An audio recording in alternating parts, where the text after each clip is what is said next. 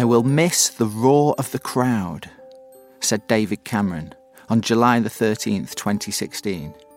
"And I will miss the barbs from the opposition. But I will be willing you on. After all, I was the future, once."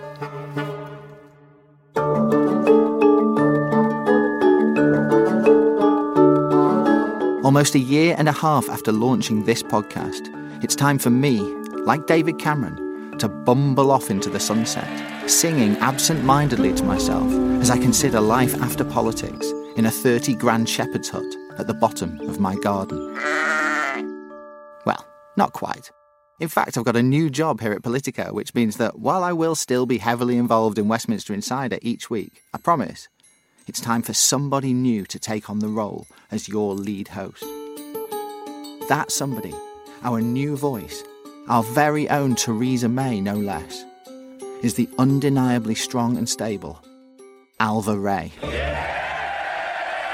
Now, many of you will know Ailbhe from her stellar work at the New Statesman magazine, where she's been writing spectacular features on British politics and co-hosting the excellent New Statesman podcast. Tell me something about yourself, though, to include in here.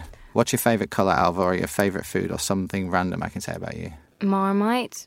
Oh, my I'm God. I'm a Marmite fan. I okay. don't know. Maybe that's bad. I feel sick. Okay, Marmite. Unexpectedly good at hula hooping. Brilliant. Okay, that'll do. She grew up in Belfast. She studied at Oxford. She used to work for the London Evening Standard, and she is unexpectedly good at hula hooping. Ailbhe Rea, welcome to Westminster Insider. You've got your own podcast. How cool is that? Oh, great. I mean, I can't believe it's a real job. It's not a real job. I also love that I'm Theresa May in this analogy. I'm praying I'm stronger and more stable than than she was. Is that not how you've always seen yourself? I don't know. The Theresa May to your David Cameron Oh, is... my God. I can hear people switching off and just listening to this in their droves. No.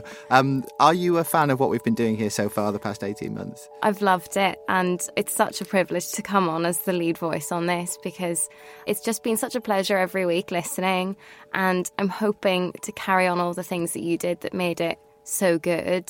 You can be listening to Westminster Insider walking around the supermarket, walking home from Parliament, and you're on a particular topic and suddenly the exact person you want to hear from on that topic has popped up as a voice in your ear. I think that's just one of the brilliant things about this podcast, which I'm hoping will continue. Who are your dream guests? Who do you want to get on now that you're the person in charge? Well, after those Theresa May jokes, maybe she won't say yes, but... Ah, she'd I would, be great. I will be refreshing my perennial bid to Theresa May, and um, I have plenty of other people lined up. Will you please let me come on from time to time? Yes, definitely. Um, and I'm really pleased that you'll be my editor, and hopefully listeners will feel like the fingerprints of Jack Blanchard are still very much all over this. The grubby fingerprints. The grubby fingerprints that hopefully, you know, all of that insight and historic sense will all be feeding in to keep this podcast one of the best. Your first episode is imminent, which is exciting for all our listeners, I'm sure. Um, tell us what you're planning to do on episode one of the new season. So I'm not going to tell you exactly what it's on, but I've been going to some Westminster boozers with some preeminent colleagues. And, oh, it's a hard life, isn't um, it? Getting a tour of certain bits of Westminster from an eminent broadcaster, and um, hopefully shedding some light on a topic that we know inside out, but that will be, I hope, fascinating for people who want to dig a little deeper into how Westminster really works.